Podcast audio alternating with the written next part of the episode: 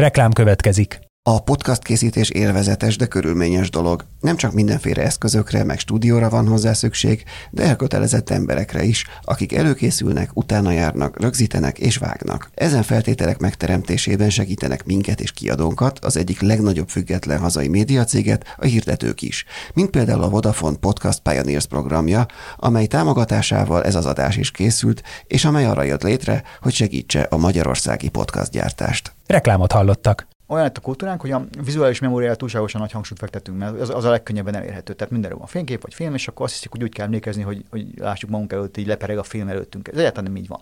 Tehát valójában az igazi emlékezés az egy, egy, egy színes, szagos és átérzett film, ami, ahol az illatok és a, és a tapintás és az ízemlékek azok nagyon kulcsfontosságúak, tulajdonképpen sokkal fontosabbak, mint a, mint a vizuális memóriánk, és én szerintem erősebb és intenzívebb egyébként a, mondjuk a szag meg az ízemlékezet, mint a vizuális emlékezet. Tehát tényleg ez az valami mélyrehatóan és, és lélek, lélekszaggatóan fontos, hogy valaki egy illata milyen viszonyban van.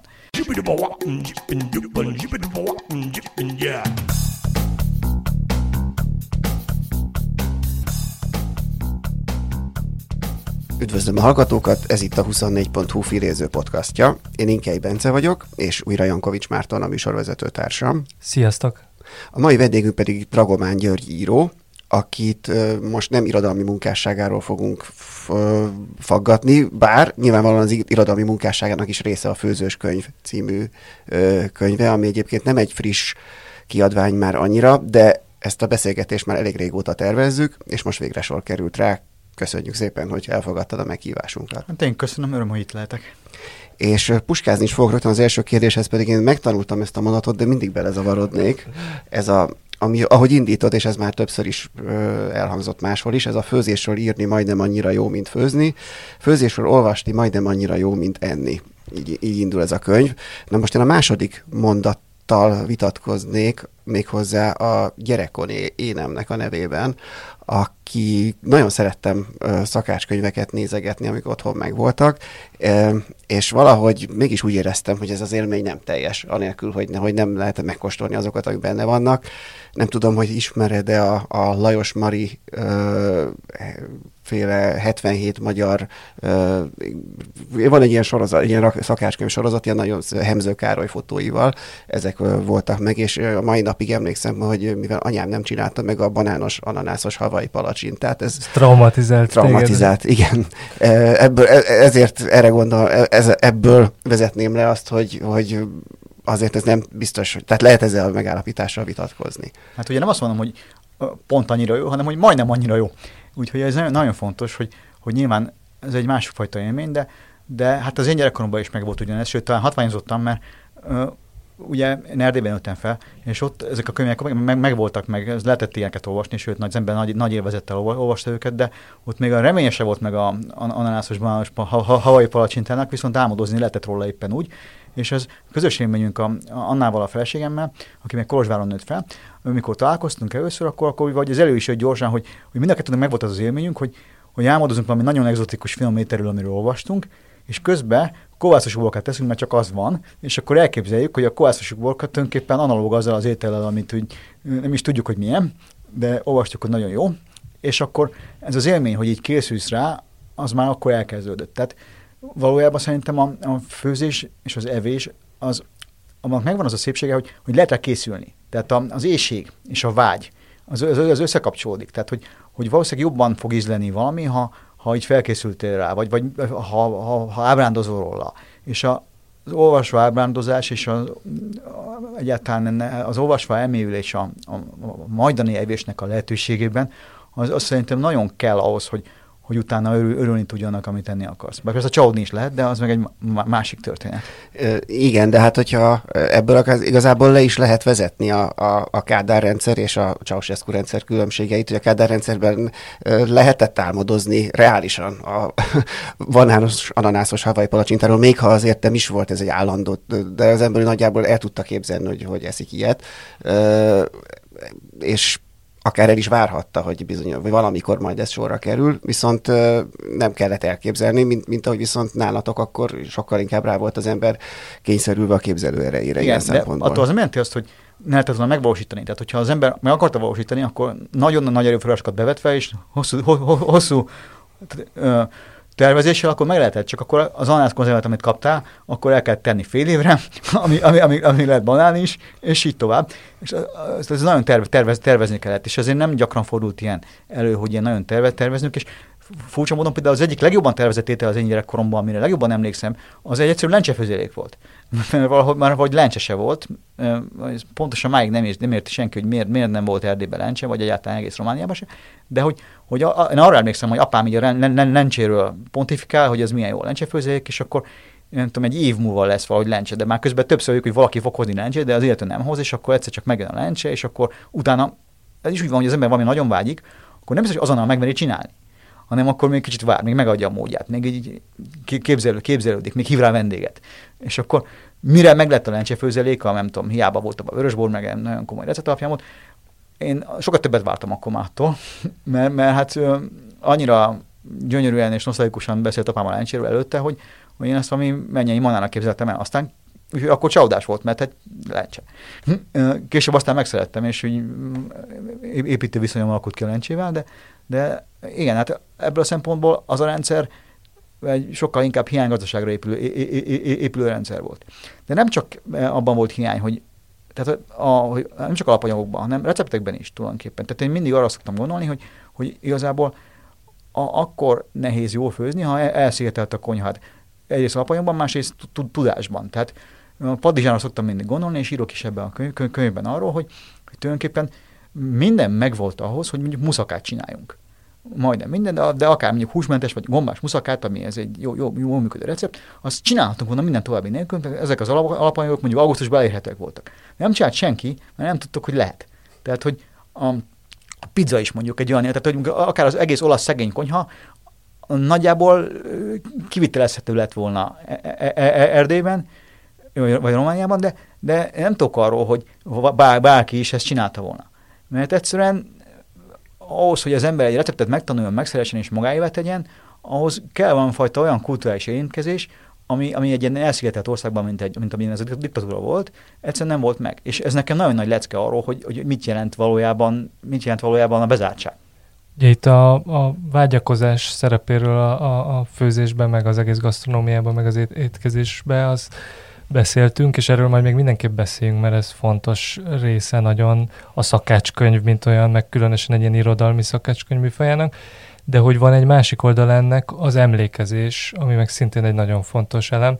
Nekem eszembe jutott a könyvedet olvasgatva, egy ilyen Vörös Sándor egysoros is, aki valami olyasmit írt, hogy igazán jól lakni csak az ebéd emlékével lehet. Te például ezzel egyetértesz -e, hogy, a, hogy a, vagy, vagy milyen szerepet tulajdonítasz a vágy mellett az emlékezésnek, a, a, akár a gyerekkori ö, csalódásokra, vagy pedig nagy revelációkra való visszaemlékezésnek? De ez kulcsfontosságú valójában, mert az emlékezés az egy iszonyatos szenzuális dolog. Tehát az igazi, rendes, tisztességes emlékezés olyan lett a kultúránk, hogy a vizuális memóriára túlságosan nagy hangsúlyt fektetünk, mert az, az a legkönnyebben elérhető. Tehát mindenről van fénykép vagy film, és akkor azt hiszik, hogy úgy kell emlékezni, hogy, hogy lássuk magunk előtt, így lepereg a film előttünk. Ez egyáltalán nem így van. Tehát valójában az igazi emlékezés az egy, egy, egy színes, szagos és átérzett film, ami, ahol az illatok és a, és a tapintás és az íz, ízemlékek azok nagyon kulcsfontosságúak, tulajdonképpen sokkal fontosabbak, mint a, mint a vizuális memóriánk, és én szerintem erősebb és intenzívebb egyébként a, mondjuk a szag meg az ízemlékezet, mint a vizuális emlékezet. Tehát tényleg ez, az valami mélyrehatóan és, és lélek, lélekszaggatóan fontos, hogy valaki egy illata milyen viszonyban van. És ebből a szempontból nézve a, a múltra így emlékezni, hogy egy, egy, egy, egy, egy illat előjön, az, az annyira, tehát tényleg visszavisz, sokkal inkább visszavisz, mint bár, bár, bármi más. És ezért van az valóban, tehát a, akárkivel kezdesz beszélgetni arról, hogy mi volt a gyerekkorában a legfinomabb étel, biztos, hogy, hogy az egy nagyon jó indulás lesz elindulni vissza a múltba. Mondjuk persze az irodalomban ennek sok hagyománya van, meg hát tudjuk, hogy a Medlénnel kezdődik az el, el, eltűnt idő nyomában, és nagyon sok olyan könyv van, ahol, ahol, fel, fel, fel, felbukkannak ételek, és az ételkízé, és tehát egy egész ilyen enciklopédiát lehetne, lehetne ebből összeállítani. Ez, ez, ez, tényleg így van, és azt hiszem, hogy most már bizonyítani lehet, hogy máshogy érezzük az ízeket gyerekkorunkban, intenzívben érezzük, azért is van az, hogy sosem nem lesz olyan még egyszer a csokoládé, mert egyszerűen ízle, ízlelő bimbóink nem olyanok, azokat az ízeket nem lehet megtalálni, de, de azt az érzést, azt, azt, azt, azt, meg lehet, és oda, oda vissza lehet menni, és mindenki vissza, vissza is akar menni. Tehát a nosztalgia, a, a, az, hogy kik vagyunk mi, az nagyon erősen benne van abba, hogy mit teszünk, milyen viszonyban vagyunk az ételeinkkel, hogy mi volt a kedvenc ételünk, és ez nagyon érdekes. Tehát ez, ez a, mondjuk írtam a Mágia című regényem, abban ez egy fontos, fontos emlékezés támpont volt, hogy, hogy hogy eszünk, hogyan főzünk, és akkor jöttem rá, hogy tulajdonképpen milyen keveset tudunk erről már két generáció kor, korábbról. Tehát, hogy mindig meg szoktam kérdezni mindenkitől, akivel erről beszélhetek, hogy mit tudsz a nagy, nagyszüleit kedvenc ételéről, hogy fel tudod azokat, azokat sorolni, és meglepően kevesen tudják minden egy nagyszüleiknek a kedvenc ételét megmondani. De pedig ez nagyon izgalmas. Tehát e, az, hogy emlékezni egy, egyáltalán ez kulcsfontosságú, és később is egyébként. Tehát különösen ez, figyelsz erre, tehát hogy visszagondolsz arra, hogy milyen volt Romá, Romában két évvel ezelőtt, akkor valószínűleg a ilyen hagyományos emlékeken kívül az fog eszedbe jutni, hogy mit tettél ott jót, és hol. És egyébként hogy neked ez a, ez a gyerekkorod ízeik keresése, és, és ez a beteljesíthetetlen kutatás, ahogy mondod, a, a gyerekkori ízélmények iránt, az erősebb vonulat abba, hogy te mennyire szenvedélyesen szeretsz főzni, vagy pedig az a másik vonulat, ami szintén megjelenik, hogy új konyhákat, új ízeket, távoli világok főztjeit próbált ki és fedezt föl, ami meg inkább egy ilyen horizontálgítás. Hát én egyrészt kíváncsi vagyok, másrészt tényleg szeretek emlékezni is. Tehát a kettő össze, összefonódik e, e, egymással. De valójában hasonló ez a kettő, mert önmagadra is vagy kíváncsi, mikor megpróbálsz egy, egy, egy régéznek utána menni, végig gondolni, hogy az mi volt, mi történt akkor. Tehát a, a, tényleg ezek egy a, a ajtók, és akkor, mikor a nyalókára, nyalókára kezdesz gondolkozni, hogy négyes mi volt a viszont a nyalókával, akkor, akkor, akkor tényleg visszajutsz oda, hogy az, az, az, az, ott hogy zajlott, és az miért volt fontos, és mi akartad azt mégis megvenni, miközben elvették a pénzed, és nem engedték. Tehát, hogy, hogy abból mindig jön egy történet. Ha ez a fajta kíváncsiság megvan benned, akkor valószínűleg kíváncsi leszel másra is. Tehát, hogy akkor, akkor, akkor érdekelni fog, hogy, hogy hogyan. Tehát én szerintem a kíváncsiság a legfontosabb kérdés itt, hogy, hogy kíváncsi vagy, vagy nem vagy kíváncsi. Tehát vannak, vannak olyan emberek, akik ugyanazt az étet teszik 40 éven keresztül, és tudunk ilyenekről, akik mindig ugyanazt rendelik, képesek tényleg, tényleg mindig ugyanazt tenni, és akkor ők valószínűleg nem kíváncsiak más ízekre, és nem, nem idegesíti őket az, hogy bármi, bármi más, más, más milyen fajta lehet. Aki meg kíváncsi, az tényleg kíváncsi, és nyilván ennek is van fok, fok, fok, fokozatai. De ennek ez igazából ez egy kulturális kérdés, nem feltétlenül kíváncsiság kérdése is, nem? Tehát ez nagyon sokat lehet arról uh, például olvasni, vagy hallani. Emlékszem, hogy a, amikor a magyar labdarúgó válogatott kijutott Mexikóba 86-ban, akkor, akkor is ez volt többek között egy ilyen fontos téma, hogy hát hogy a fiúknak hiányozni fog a paprikás csirke, meg a töltött káposzta, meg a nem tudom, és ezt hogy lehet megoldani. Manapság ez már azért kevésbé, hiszem, hogy ez ennyire pontosan ugyanez lenne a helyzet a mostani magyar labdarúgó válogatottal, hiszen eltett több évtized, sokkal többet találkoztunk, más kultúrákkal bejöttek ide olyan, olyan éttermek, olyan, olyan fajta tehát egészen újfajta irányok indultak el, tehát nem értesz egyet abban, hogy akkor ez is ez azért nem feltétlenül csak kíváncsiság hiányával magyarázható? Hát az is lehet, tehát az is fontos, az, az is lehetne vizsgálni, hogy milyen fontos kulturális öndefiníció az, hogy mi, mi, mi, milyen a konyhád és mit teszel és hogyan, hogyan eszel. Tehát azt is lehet nézni, hogy, hogy mi azok vagyunk, akik ezt tesszük, és azt sosem mennénk, és akkor a, tehát szerintem ott kezdődik a, tehát amikor már a másik konyhára kíváncsi vagy annyira, hogy meg, meged az ételét, mert egyébként ezen paradox módon működött Erdélybe, ha menjünk egy kicsit megint vissza oda, ott nagyon sok különböző konyha jött egymás mellett, és ezek között hol volt átjárás, és volt, volt, volt, volt, hogy nem volt átjárás. Tehát én tudok olyanról, aki sose evett volna puliszkát, mert azt mondta, hogy ez román étel, és ebből, ebből, ebből, ebből, ebből, ebből, ebből nem menne és fordítva is működik. És tudok olyanról, aki meg kitalálta, hogy nem tudom, a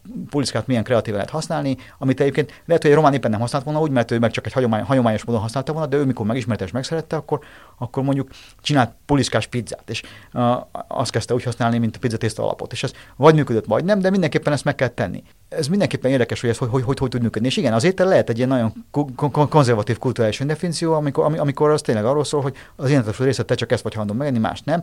És hát ugye, tudjuk is, hogy ez kultúrálisan durván tud működni, tehát hogy mondjuk a, ahogy az angolok a franciákat békölvőknek eszik, meg nevezik meg csigalvőknek, tehát egy, egy, egymást nagyon meg lehet sérteni azzal, hogy fokhagymazabáló vagy, vagy, vagy, vagy nem. Tehát, a, és ebből a szempontból az olyan izgalmas, hogy az vagy, amit megeszel, vagy, és az vagy, aki nem eszi meg azt, azt a másik dolgot. Ez egyébként működik, tehát hogy az e, evésnek ez a kulturális, vagy nem is csak öndefiníciós jelentősége, az, az, az rituális tulajdonképpen. Ez egy rituális dolog. Tehát ha így nézzük, akkor mondjuk a, a vegánság, vagy összes diéta követése, vagy ezek mind tulajdonképpen ritusok, és sokszor azt is lehet mondani, hogy nem azt mondom, hogy valláspotlikok, de legalább úgy működnek. Tehát olyan, olyan intenzitással fog, fognak, fognak működni, mint hogy valaki nem eszik cukrot, akkor, akkor az neki egy ilyen létkérdés, hogy ő ezt nem eszi, és akkor bárki ilyet eszik, vagy arról beszél, akkor ott ezt mindig jelzi fogja, hogy ez nem szabad, mert nem egészséges. Tehát a dogmák, a dogmák és, és egyáltalán az, hogy te ki vagy, az, az is egy dogma tulajdonképpen, egy be, be, be, belső dogmarendszer, amit az ételen keresztül érdekesen lehet megközelíteni.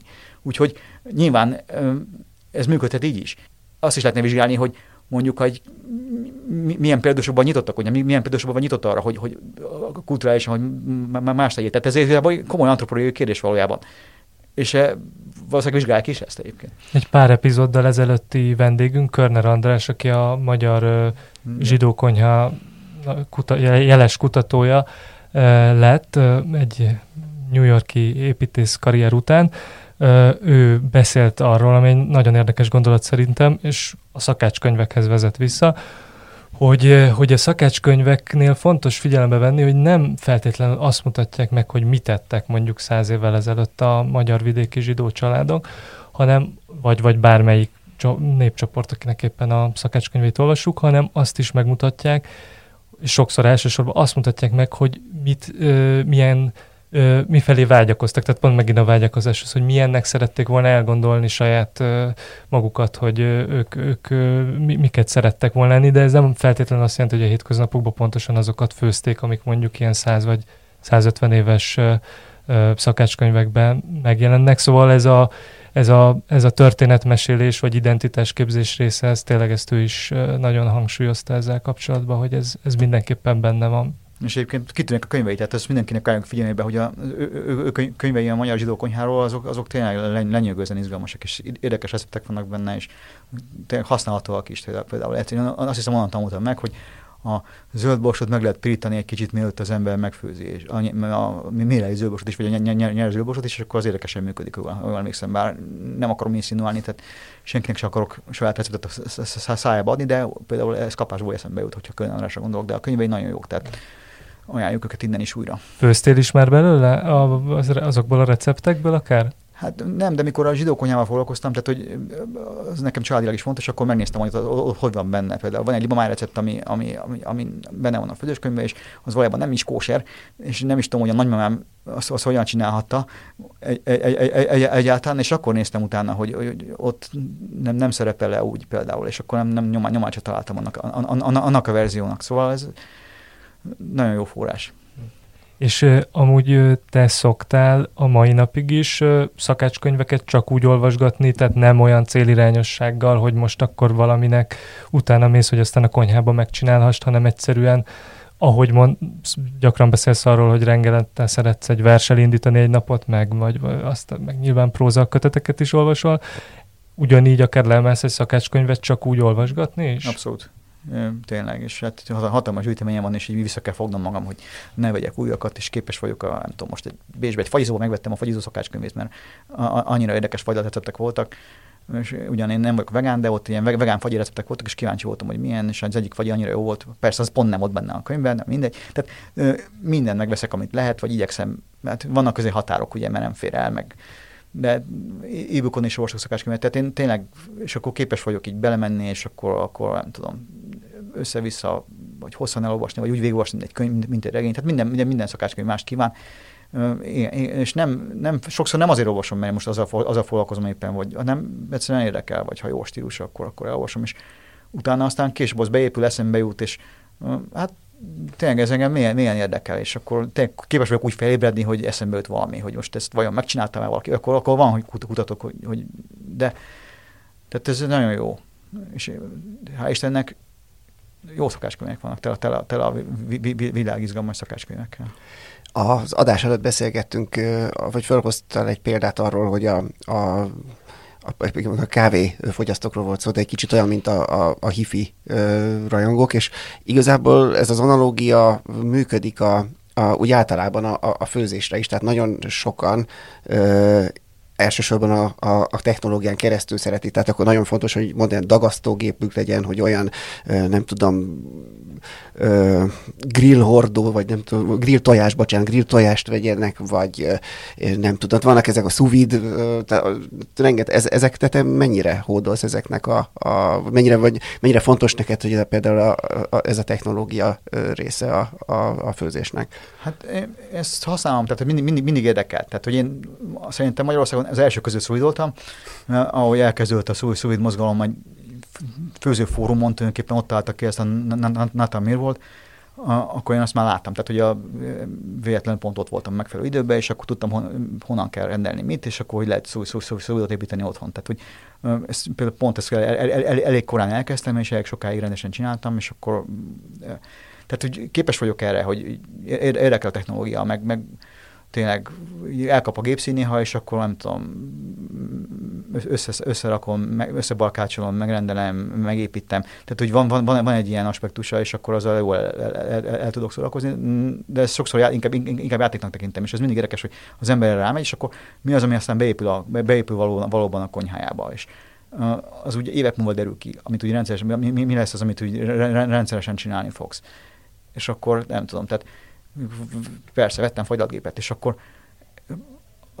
volt olyan, hogy egy három évig rendszeresen használtam, akkor egy év kimaradt valamiért, akkor egy évig nem használtuk, nem tudom, hogy miért. És akkor utána újra elő, elő, elő, előkerült. Tehát néha, néha korszakok vannak, vagy most mondjuk, hát most utaztam meg sok minden közben, de például most nem szolidáltam szerintem másfél éve.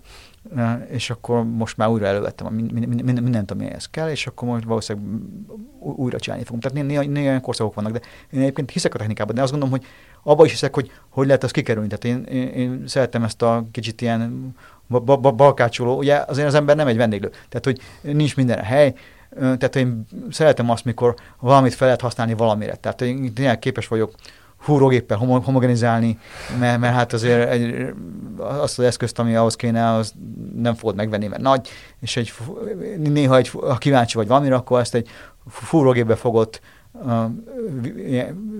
drótkeverő is meg tudod csinálni. Tehát, hogy lehet azért játszani ezekkel a dolgokkal.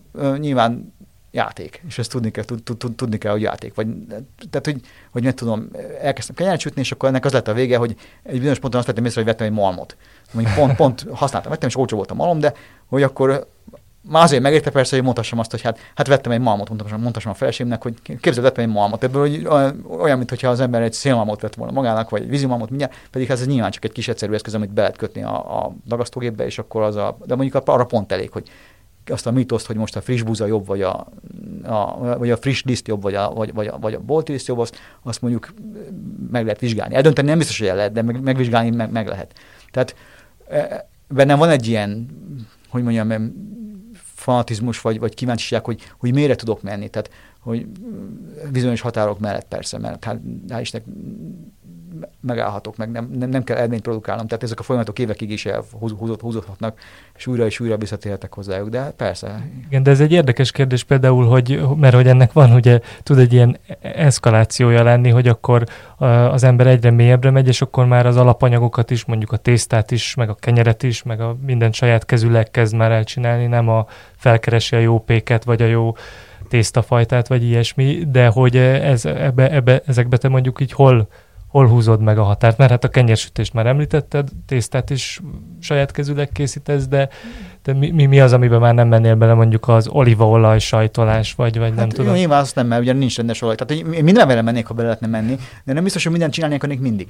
Tehát, hogy biztos megnéznék egyszer egy olívaszületet, vagy, vagy kétszer, hogy ez milyen, mert abból is tanul, tanul az ember és a kenyeret is. Tehát attól, hogy én nagyon rendszeresen sütök kenyeret már tíz éve, attól még én nagyon örülök, ha tudok valahol jó kenyeret találni, és szívesen veszek jó kenyeret a jó péknél, mert az is tanulságos, hogy jó, hogy csinálja, vagy, vagy az milyen, vagy egy étteremben jó a kenyér, annak nagyon tudok örülni. Tehát én nem mondom azt, ott lehet hibázni, mikor az ember, az ember azt gondolja magára, hogy csak az övé jó, hogy jó, más nem tud. Tehát vigyázni kell szerintem a főzésbe azzal, hogy az ember ne legyen úgy perfekcionista, hogy, hogy ez a tehát van ennek az a, az a játék része, hogy hú, én mindent jobban tudok, hogy ez, ez, ez, szerintem ez, ez, ez, vigyázni, és ez nem is cél. Nekem általában az a célom, hogy ha valami kíváncsi ezek valamire, akkor azt megnézem, hogy me, mi annak a titka, hogy meg, megértsem, hogy, hogy hogy működik, mi ez a folyamat, hogy tudom olyan jól csinálni. És nem is biztos, hogy mindig akarom. Mert, mert tehát például mondjuk a tészták. Tehát vettem megfelelő gépeket, bron- bronz kinyomót, meg bron- bronz tárcsát, meg megfelelő liszteket szereztem, amik ahhoz kellenek, meg megtanultam, és tényleg mondhatom azt, hogy most már nagyon jó minőségű tésztát tudok, tudok, tudok csinálni, de nem mindig akarok. Mert, mert nem mindig van arra mondjuk másfél órám, hogy ezt, ezt megcsinálom, megvárom, megszárad, hogy, hogy olyan legyen. Úgyhogy viszont össze tudom vetni azzal, amit a boltba veszek, hogy akkor a, a, olyat akarok enni, akkor lehetőleg jobbat veszem meg. Az nem azt jelenti, hogy mindig olyannak kell lenni. Ez is egy játék, hogy, hogy az ember néha nem, nem a legjobbat főzi, hanem közepeset főz, mert siet, és beírja az egyszerű apanyagokkal, az, az, azért is jó ez, mert utána jobban tudsz örülni újra a másiknak, annak, a, a, a, annak, hogy megint van időd megcsinálni a rendes tésztát, megint tudsz olyan makaronit csinálni, ami, ami tényleg a lehető legfrissebb, tényleg a legjobb durumlízből van, bronzon nyomtat keresztül, amit leütöttél előtte mélyhűtőbe, hogy ne legyen, melegedjen túl. Tehát, hogy ebben mindenben nagyon mélyen bele lehet menni. És uh, igazából annak kell ebbe hosszan és mélyen bele menni, akinek mindig konzisztens minőséget kell provokálni. Tehát a, azt szerintem nem jó, hogy olyan lett a konyakultúra, hogy mindenki séfnek, tehát hogy a, az egyáltalán minden, ami a főzés népszerűsíti, vagy a séfek munkát népszerűsítés. Mondjuk az összes ilyen főzőműsor arról hogy úgy kell tennünk, mint a séfek tennénk, és ugyanazt a nyomást próbáljuk magunkra rá, ráereszteni, amit a, amiket a séfekre eresztenek rá a körülmények. Ami egyáltalán nem szerencsés, nem kedvez a főzésnek. Tehát a, a, az én könyvem az is cél volt, hogy én egy olyan könyvet írok, amit otthon használunk olyan ember írta, aki otthon főz. Annak főz, akit szeret, van arra ideje, és ez az egész erről szól. És, és nem, nincs, nincs mesterséges nyomás rajtad, mert az még külön, tehát erre, erre vigyázni kell, hogy ez a fajta ilyen sévszerű maximum, tehát az ember otthon nem Michelin csillagot akar, hanem jót akar enni, és élvezni akarja, hogy egy, együtt van a többiekkel, és tan, tan, tanulni akar. És ez fontos, hogy át lehet esni könnyen a ló, ló, ló másik oldalára. A tévéműsorok nem feltétlenül ebben a szellemiségben készülnek sokszor nyilván, mert azokban... Hát ugye a konfliktusra generálni. Tehát a főzés nem feltétlenül a konfliktusról szól. Sőt, ha jó, jó, jó főzés, az nem a konfliktusról szól, hanem az együttműködésről. A tévében meg hát azt is írók írják, a műájában a műsor, műsor szerkezetét, úgyhogy ott az a cél, hogy mesterséges konfliktus keletkezzen, minél, minél vad, vad, vadabb zajoljon minden. Én, én, én, nekem ez nem érdekel, engem a főzés öröm érdekel, az érdekel, hogy, hogy, hogy lehet ezt úgy csinálni, hogy az mindenkinek jó legyen, hogy az mindenkinek sikerülmény annak, annak is, aki megfőzi, annak is, aki megkóstolja. Úgyhogy eh, sokszor, az egész könyv sokszor arról szól, hogy hogyan lehet lassan főzni, nem gyorsan. De neked akkor nincsenek is ilyen, mert ezért vannak nekem ismerőseim, akik nagyon szeretnek főzni, nagyon benne vannak ebben, és ők mit tudom, vannak nekik ilyen nagyon gyűlöl dolgaik, mit tudom én, soha se esznek csirkét, mert hogy szerintük az nem jó, vagy ilyesmi. Neked nincs ilyen, ilyen, utált, ilyen, ilyen, vesz, ilyen rageszméd, amit, amit te kifejezed nem vagy hajlandó, vagy, vagy megcsinálni, vagy nem szeretsz? Hát nagyon kevés. Igazából azért is, mert mikor elkezdtem tulajdonképpen, elkezdett ez engem érdekelni, ilyen 20 éves koromban elkezdtem ezzel foglalkozni, akkor kezem került a Jeffrey Steingartennek a könyvemnek az a címe, hogy The Man Who Ate Everything, azt magyarul nem jelent meg, ő a Vogue étterem kritikusa volt sokáig, és volt benne egy olyan fejezet, ami nekem nagyon megtetszett, hogy azt mondta, hogy ha meg akarsz tanulni igazából főzni meg magadról valamit, akkor egy olyan dolgot, amit utálsz, meg kell próbálni megszeretni, vagy megérteni, hogy miért utálod, hogy miért, miért, miért, miért, miért utálatos neked ezzel a viszonyod. És neki ez a kimcsi volt és akkor így nagyon szépen leírva az eszébe, hogy hogyan ment ő bele mélyen abba, hogy mi a baj a kimcsivel, és hogy tudta megszeretni tulajdonképpen a kimcsit, és ez nekem nagyon tanulságos volt. Én gyerekkoromban viszonylag válogatós voltam, és nagyon sok minden nem akartam megenni, meg egyáltalán. Tehát hogy az is érdekes, hogy valaki miért utál egy ételt. És akkor, akkor ezen nagyjából sikerült túljutnom, úgyhogy most már nem mondom, hogy minden vagyok, de majdnem mindent szeretek. Nagyon kevés dolog van, ami, ami, amit nem. Tehát például a rukola. Azt például nem szeretem és igyekszem elkerülni, nem az van, hogy eltolom magam elől, és van még egy dolog a koriander, de azt szerintem genetikai, tehát hogy azt én szappanézőnek érzem, akármit is csinálok, és egyszerűen akik megeszik, azok meg nem annak érzik, hanem ők valami csodálatosan mély, szépséges zöld ízt éreznek, ami egyszerre magasabb és szebb, mint a petrezselyem zöld íze, meg nem tudom. Tehát én ezt nem érzem, elhiszem nekik, de, de szerintem tényleg olyan, hogy, hogy akkor az nem tudok mit kezdeni. Tehát én, az például a koriander nem tudok mit kezdeni, próbálkoztam pedig, tehát mindenféle módszerek vannak, de nekem egyik sem vált be. De valójában nincs ilyen. És én azt gondolom ráadásul, hogy nyilván benne van ebben az, hogy én egy hiánygazdaságban nőttem fel, ahol nem tudtál válogatni az alapanyagok között. Tehát akkor én kedvelem az olyan technológiákat, amikkel mondjuk a közepes minőségű alapanyagból lehet azt meg lehet emelni, hogy ez egy kicsit jobb, jobb, jobb, jobb lehet, mint amilyen. Nyilván nem ez tökéletes, tehát mondjuk a, nem tudom, a royal csirkemel, az sose lesz olyan, mint a nem royal csirkemel, de lehet belőle bizonyos technológiákkal jobb, jobb, jobb, jobban főzni, mint, mint egyébként. Tehát vannak módszerek, amivel javítani lehet rajta. És akkor én nem szégyellem ezt megcsinálni, meg nem, tehát nem vagyok olyan, hogy ha, nincs, ha van jó alapanyag, nagyon örülök neki. Ha nincs jó alapanyag, akkor megpróbálok abból is jót főzni, és akkor abból is tanulni. A technológiát azon is lehet tanulni. Igen, ugye van ez a, van ez a könyvben is írott, hogy igazából egy vajas kenyérnél nehéz jobb, jobbat csinálni, vagy jobbat készíteni a konyhába. Ebben ugye az is benne van, hogy igazából akkor minden, ami ezen túl van, az fölösleges lenne, de hát nyilván nem így működik, hanem, hanem valamikor az ember azért a, a, a bonyolultabb dolgokra válik, vágyik, de néha meg így a legegyszerűbb is bőven elég. Igen, de egyszerűen is nehéz jól csinálni. Tehát, hogy ott is megvan. Tehát igazából ez tényleg a vágyakról, meg az emlékezésekről szól. Nekem a egyik kedvenc ételem például paprikás krumpli. Ebben a könyvben nincs paprikás krumpli. Azért nincs benne, mert még nem találtam meg az ideális paprikás krumplit, amit meg akarok kérni. Mindenféle, legalább nagyon sokféle képen főztem paprikás krumplit. Nyilván én is a gyerekkorom legócskább paprikás krumpliát keresem, ami sose lesz olyan, mert az, mikor hazajövök az iskolából, miután kergettek a a szomszéd banda tagjai, és épp, épp időben hazaérek arra, hogy meg, meg tudjam hallgatni a rádióba épp folytatásokban leadott jókairegényt, és akkor közben eltem a paprikás krumplit. Tehát ennek az örömét ezt már nem fogom visszakapni, akármit is csinálok, de próbálkozom, úgyhogy mindenféle, tehát hogy egyszerű dolog is lehet, ez egy, tényleg az egyik legegyszerűbb magyar étel látszólag. Hát ez, ez, ez, is lehet nagyon bonyolultan és, és fantikusan csinálni, és akkor en, en, ennek is lehet szép a, szép, a vége. Tehát olyaskenyésen egyszerű, mert hát, hogy milyen is volt az a kenyér, milyen is volt az a vaj, hogy is haraptunk abba bele. Tehát ez, ez nagyon szép, hogy, hogy egy apróságban is nagyon mélyre lehet menni, és bonyolult ételeknél meg néha egyszerű a recept, mert hát egyrészt nem ettél még olyat, olyat, másrészt megvan a receptúra, és akkor szépen kipipálod, végigcsinálod, és remélt, hogy az olyan. És az is egy érdekes játék. Tehát majd fogok egyszer, folytatni fogom ezt a könyvet egyébként, mert ez nem nagyon tudom abba hagyni, nincs is benne minden, amit szerettem volna be, be, be, be, beletenni, mert egy idő után rájöttem, hogy ha mindent megírok, amit meg akarok írni, akkor egyrészt sose lesz kész, másrészt pedig így is már nagyon vastag, tehát pont 400 valahány oldal, pont, pont kezelhető most ez még. Tehát ez tényleg használják az olvasók az a tapasztalat, hogy a nappaliba is olvassák, a konyhába is olvassák, pont úgy, ahogy ezt elterveztem, vagy remélni mertem, de ha mondjuk kétszer ilyen most lenne, akkor már valószínűleg nem így lenne. Úgyhogy akkor be kellett látnom, hogy a bajom, vagy felfüggesztem, és folytatni fogom, és akkor, tehát van például, lesz majd olyan a következő könyvben, ahol, ami nagyon bonyolult éltet fogok meg, meg, meg, meg, megcsinálni, vagy azt fogom megírni, hogy az, az, az, hogy, az hogy kell megcsinálni, amikor rámen például ilyen. Ugye a, a, a, a mögé is egy, hát szóval az egy univerzum, ez egy, ez egy, ez egy teljes univerzum, és arról, arról egy külön könyvet lehetne valójában írni, és írtak is nem egyet, és jobbnál jobbakat. De magyarul nem sokat. Hát magyarul nem, mert igazából még nincs meg a, az a fajta magyar rámen kultúra, hogy valaki megmerjen írni egy e- e- e- egész, egész könyvet a rámenről. Tehát az egyik legjobb könyv a rámenről az Iván Orkinnak a könyve, a, azt hiszem, nem, tudom pontosan mi a címe, de az a lényeg, hogy Iván Orkin az, az egy brooklyni zsidó, aki kikerült New Yorkba, kikerült Japánba, és ott olyan rámen csinált, ami a, egy idő után, ami az ország egyik leg, leg, legjobb rámen lett, és világhíres lett aztán és, és ő írja meg azt, hogy ez egy regény tulajdonképpen, úgy, úgy, úgy is lehet nyugodtan olvasni, mint, mint, mint egy regény.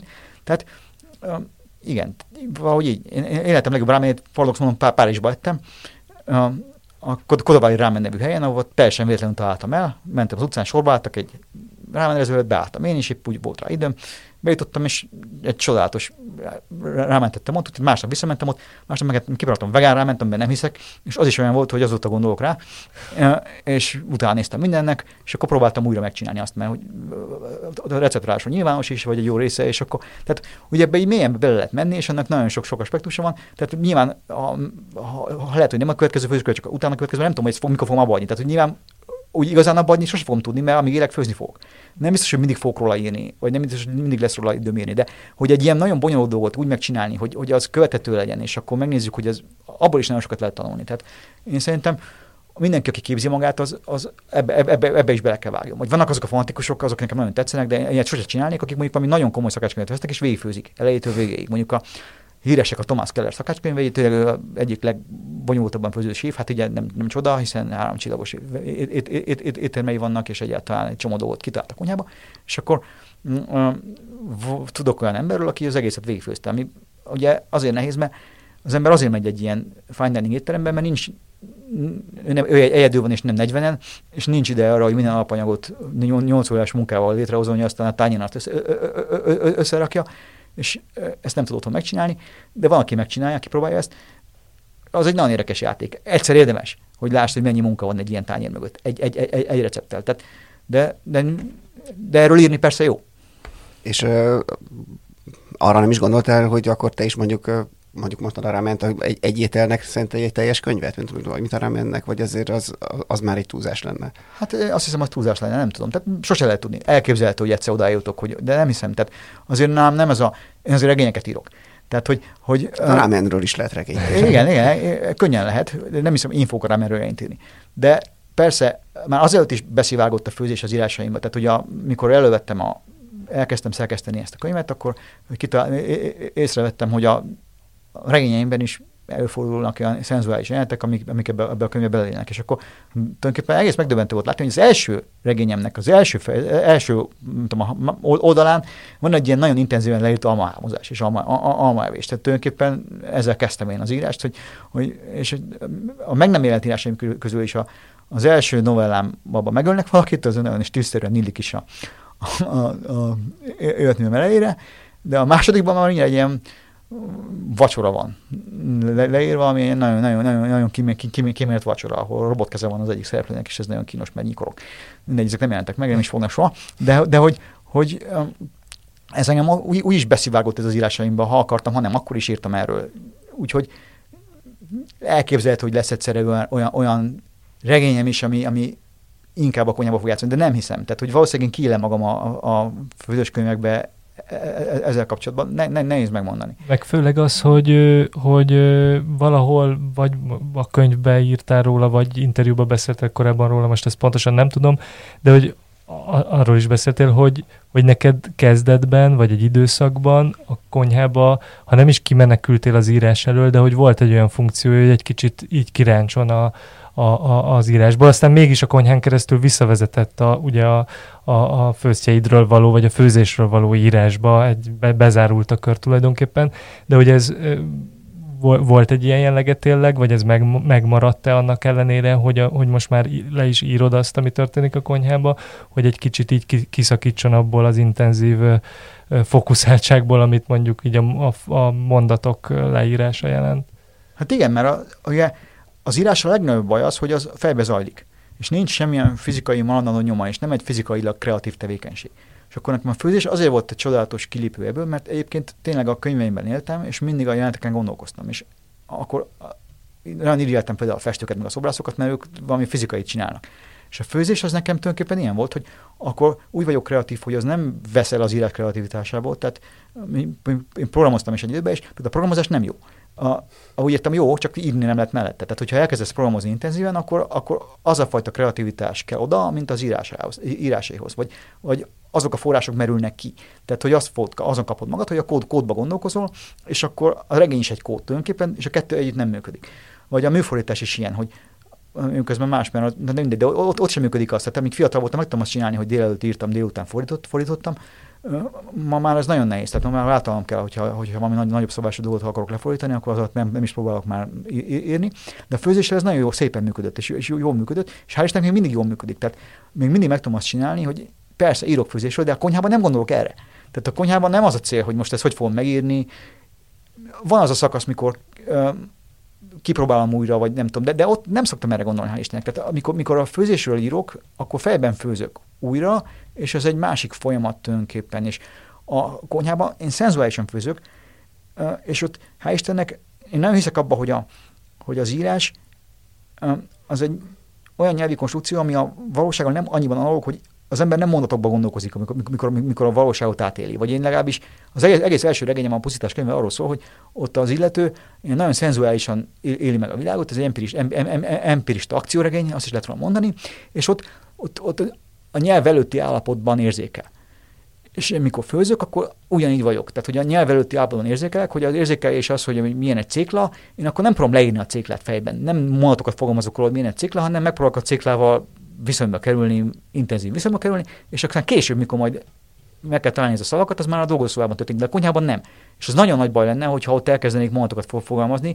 Egyrészt nem lennének jók a mondatok, másrészt odaig nem minden, tehát hogy nem lehet kétfele figyelni ebből a szempontból. Úgyhogy hál' Istennek, hiába írtam viszonylag sokat tényleg főzésről most már, főzés közben nem, és evés közben se gondolok erre.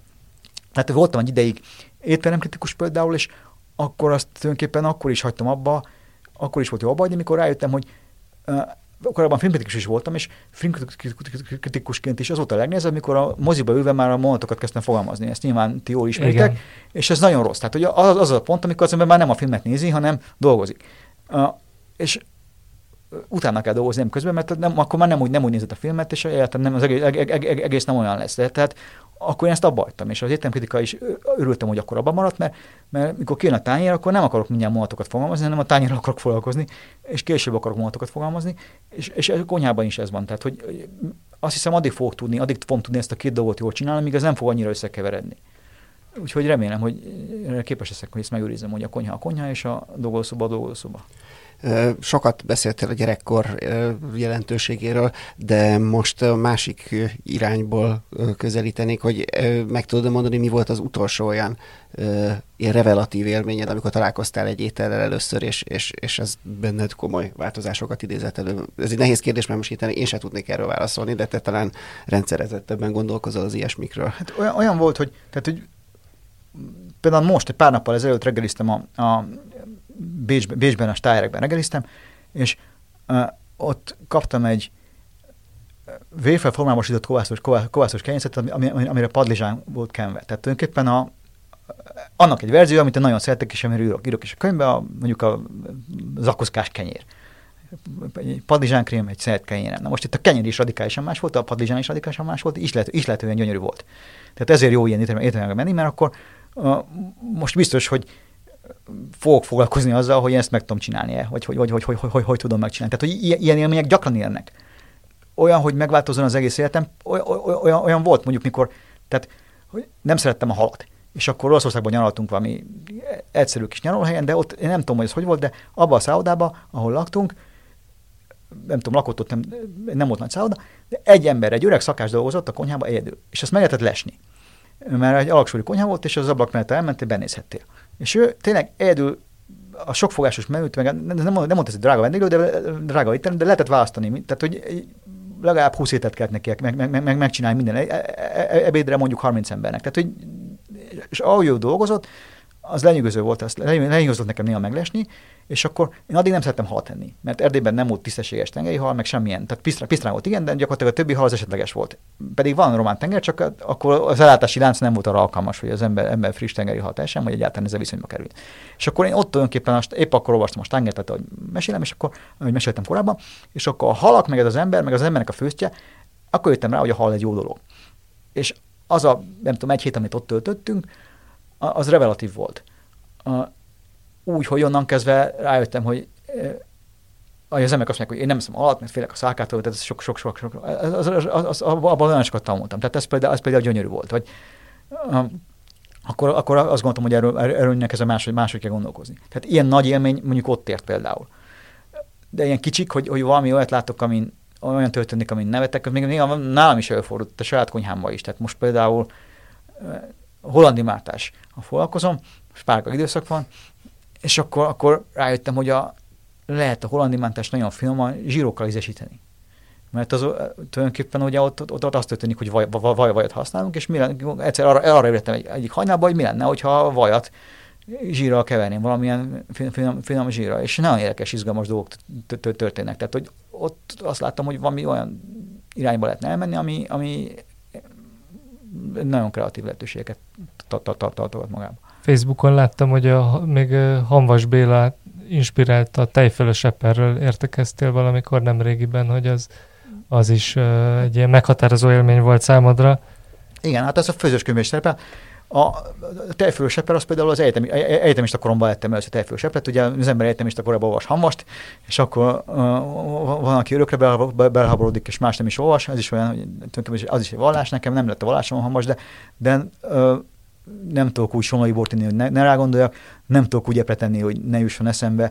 Úgyhogy igen, az tényleg egy nagyon eltalált kombináció tej, tej, tej, tej, tejfölös eper, és akkor aztán egyetemista korunkban csináltunk is ilyen nagy tejfölös eprezéseket a szobatársaimmal, és akkor az, utána azóta is. Tehát, és az, az tényleg működik. Ez is egy kulturális különbség, mert én, én viszont a tejszínes, az angol száz tejszínes eper ö, felől közelítenék, tehát hogyha választanom kell, én inkább úgy ennék. Az, az, ez a konfliktus, ezt, ezt te hogy oldanád fel? Hát az is jó. Tehát, hogy igazából nem az van, hogy azt, azt nem, nem eszem meg, sőt, tehát elve a, a tejszínes, tejszínhab, az egy nagyon érdekes dolog, mert pláne, tehát például amikor eszközökről kérdeztetek, hogy szerintem a habszifon például egy csodálatos eszköz. Tehát a, de most nem is tejszín, hab tejszín, tehát simán tejszín. tejszín.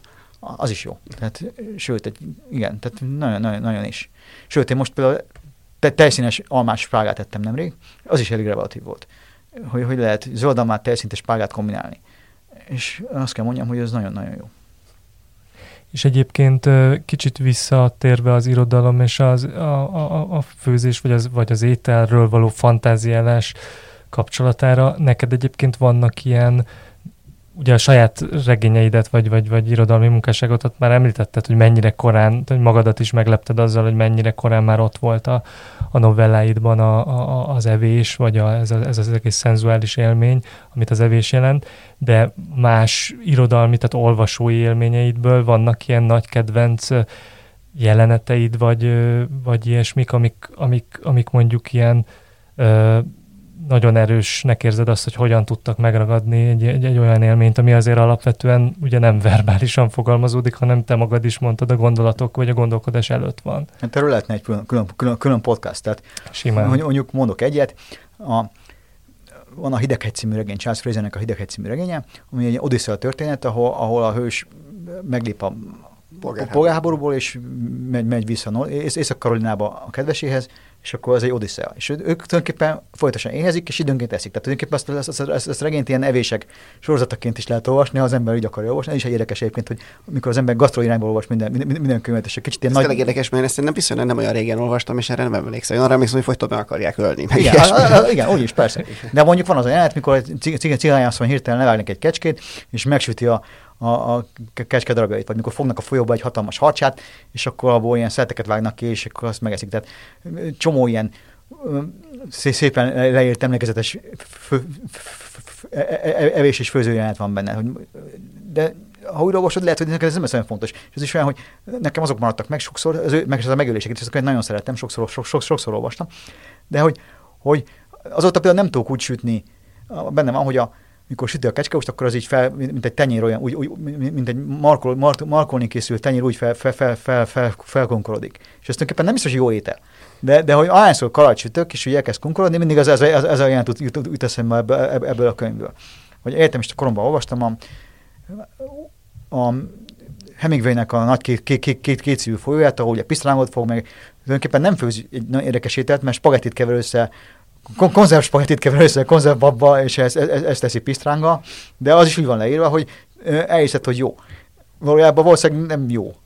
Akkor jó, te fogod ki tényleg a pisztrángot ott a nagy két folyóba. Vagy nagyon sok ilyen van, ahol nem biztos, hogy jó ételekről írnak, de úgy írnak róla, hogy, hogy utána megkívánnak. Bodor Ádámnak van a, a, azt hiszem az hogy, hogy Wolf, és akkor abba egy ilyen raktárba laknak, és ott karfiolevest tesznek. Tényleg nem, nem, nem jó karfiolevest, de hogy olyan, olyan étvágyal eszik a karfiolevest, vagy olyan undorodva és étvágyal, hogy, hogy azóta, az, az, azóta emlékszem rá, gondol, gondolok arra a karfiolevesre.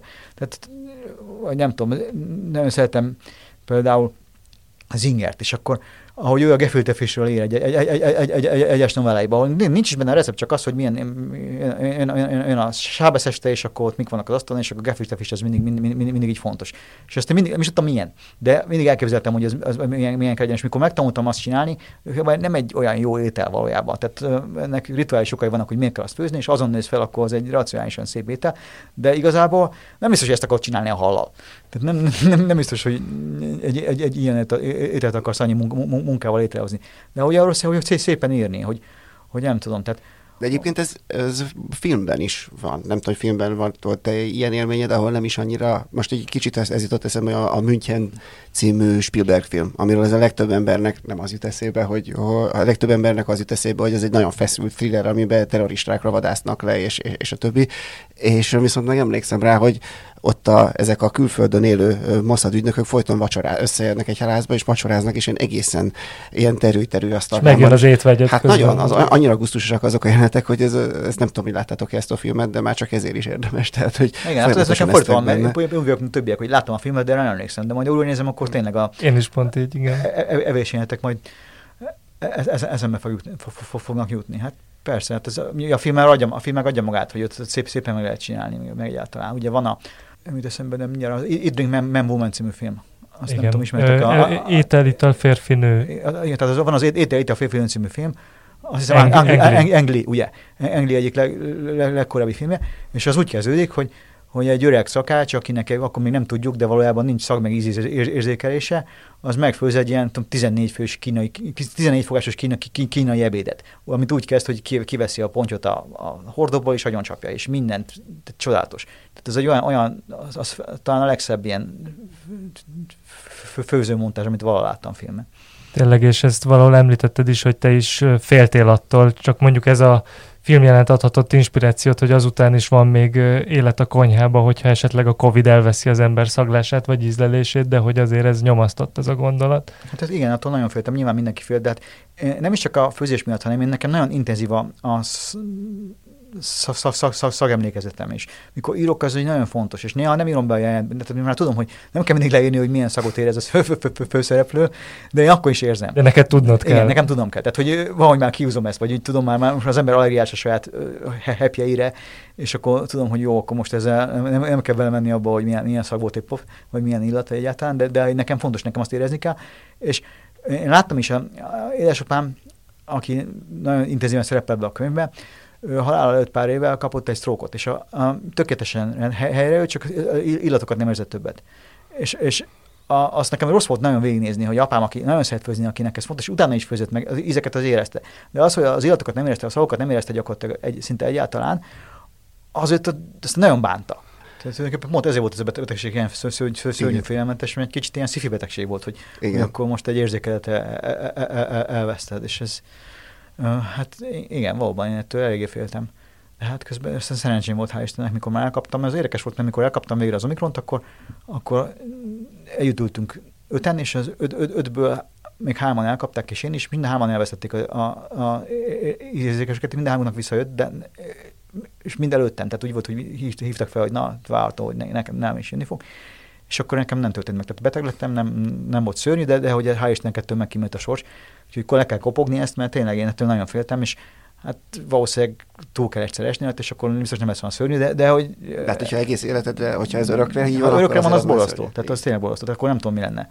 Mert akkor vonal kezdve egy másfajta író lennék. Valószínű, tehát megváltozna minden. Hát amit akkor nem csak a csinálok. főzést változtatnál Hát igen, a főzés legkevésbé érdekes ebből a szempontból majdnem, hogy mert, mert tényleg azt én érzem, hogy tehát én, én, én ebből a szempontból azt gondoltam, hogy milyen szenzuális ember vagyok. Ez, ez, ez, ez, ez, ez a fajta emlékezés nagyon intenzív nála. És ne, még, még egy dolgot akartam megkérdezni, hogy nyilván a, a maga az étkezés, az elfogyasztás az ételeknek az, az, az egy közösségi rituálé alapvetően, vagy legtöbbször, persze egyedül is tud jó lenni, de hogy, hogy arra lennék még kíváncsi, hogy te amúgy a konyhában milyen vagy, mert mondtad, hogy azért eléggé mélyre tudsz ásni, meg ilyen megszáll, jó értelembe vett megszállottsággal csinálni a dolgokat, tehát te csa, csapatjátékos tudsz lenni a konyhában, vagy inkább az vagy, aki így leuralja a, a helyzetet, és azt szereti, ha minden az ő rendje szerint történik? Nem, én szeretek másokkal főzni, tehát hogy ha meg tudjuk beszélni, meg tudjuk együtt jól csinálni, tehát most most felségben nagyon sokat főztünk együtt, és a fiaimmal is mindig volt olyan szakasz, amikor egy, egy, egy, egy, együtt, együtt főztem, vagy mindkettőkkel, vagy valamelyikük, valamelyikükkel, és az, az egy nagyon jó dolog. Tehát, hogy együtt csinálni, és akkor közösen odafigyelni arra, hogy mi, mi, mi történik, az, az, az, az jó csinálni. Nekem arra vigyázni kell, hogy ne tudjak mindent jobban, ne tartsak kisadásokat közben arról, hogy most akkor itt mi, mi, mi, mi történik a, a zsírmolekulákkal, meg, meg, meg, meg ilyenek, aztán utána elmesem, de hogy én igazából azt gondolom, hogy nagy csapatban sose főztem, tehát hogy igazából valahogy ez nem úgy alakult. De, de kis csapatban szerintem hogy vi- viszonylag jól tud működni. Nem állítom, hogy nem voltak ilyen háklis korszakaim, mikor mindenben beleszóltam, meg én mániákus voltam, hogy mit hogy kell csinálni, és, de, de igyekszem ezt, tehát, igyekeztem ezt azért hát, hát, háttérbe szorítani, és nem mindent jobban tudni, vagy, vagy csak tényleg kulcskérdé- kulcskérdésekbe kell jobban tudni a dolgokat. Általában az ilyen jellegű kérdésekre te mindig az ilyen, amikor választásra kényszerítünk, akkor mindig azért szoktam mondani, nem csak egy dolgot, hanem sok minden, de viszont most mégis lenne egy ilyen kérdésem így a végére, hogy a, a konyhai gépeid közül, ha csak egyet vihetnél magaddal a lakatlan szigetre, vagy akárhova, akkor tudod, hogy melyik lenne Ja, mi az. egy kés, tehát hogy az is gé- gépnek számít, a kés is gépnek Nem, számít? nem, most inkább legyen, tehát most kifejezetten a, a, nyilván most vegyük az alapdolgokat, vegyük itt, vegyük a sütő, a, gá, vagy a tűzhely, stb. Ezek nem és feltételezve, hogy a lakatlan szigeten van Igen. egy konnektor. Van, van, van, van egy, be, be van rendezve egy alapkonyha, azon kívül még akkor egy, egy, egy ilyen, egy gép az, ami, ami Hát vagy egy botmixert Tehát, hogy lehet, hogy egy botmixert, mert akkor az, az, az, az egy nagyon, nagyon, nagyon jó, jó, jó, jó használható dolog. Igen, tehát valószínűleg azt, mert azt sok, sok, sok, sok irányba lehet ezzel valamit, valamit kezdeni. Tehát, hogy azt mondod, hogy egy dagasztógépet, akkor az csalás lenne, mert ugye az a, tudsz habot verni, meg mindent, tehát az, az kivál, kiváltja ezt, és az, az, az, az, az túl nagy, tehát egy ilyen nagy Kenwood, az mindent tud. De, de amúgy így, ha egy dolog kellene, akkor valószínűleg a botmixert, mert az nagyon szépen lehet használni. De minden mellett tudnék hosszan érvelni. és még egy utolsó praktikusabb kérdés, csak mert jelezted már közben, hogy le, várható, hogy lesz a főzőskönyvnek folytatása, de erről le, van-e bármi konkrétum, amit lehet tudni, vagy ez még csak egy ilyen távoli ígéret? Hát az a helyzet, hogy tulajdonképpen, ha akarnám, akkor nagyon gyorsan lehetne, mert elég sok anyagom van már, de most szeretnék azért előbb egy regényt. Tehát meglátjuk. De elképzelhető, hogy megelőzik egymást ezek a könyvek. Ugye most regényeken is dolgozom, nováskezeken is dolgozom, mindent írok egyszerre, és a főzőskönyv is alakul, mert főzök és írok, úgyhogy meglátjuk de nincs így kitűzve, hogy most karácsony lesz egy főzőskönyv, vagy hogy nincs, nincs, nincsenek ilyen határidők. Előbb-utóbb lesz egy új regény, és előbb-utóbb lesz egy új főzőskönyv reméljük, hogy egymás után meglátjuk, de dolgozom. Tehát. Nagyon szépen köszönjük Dragomán Györgynek, hogy eljött hozzánk, nektek pedig köszönjük, hogy hallgattatok minket ezúttal is, tegyetek továbbra is így. A Filéző Podcast adásait megtaláljátok a 24.hu-n, a Spotify-on, vagy bármelyik uh, streaming felületen, ahol podcasteket szoktatok hallgatni. Sziasztok! Sziasztok! Köszönöm, hogy lettem. Sziasztok!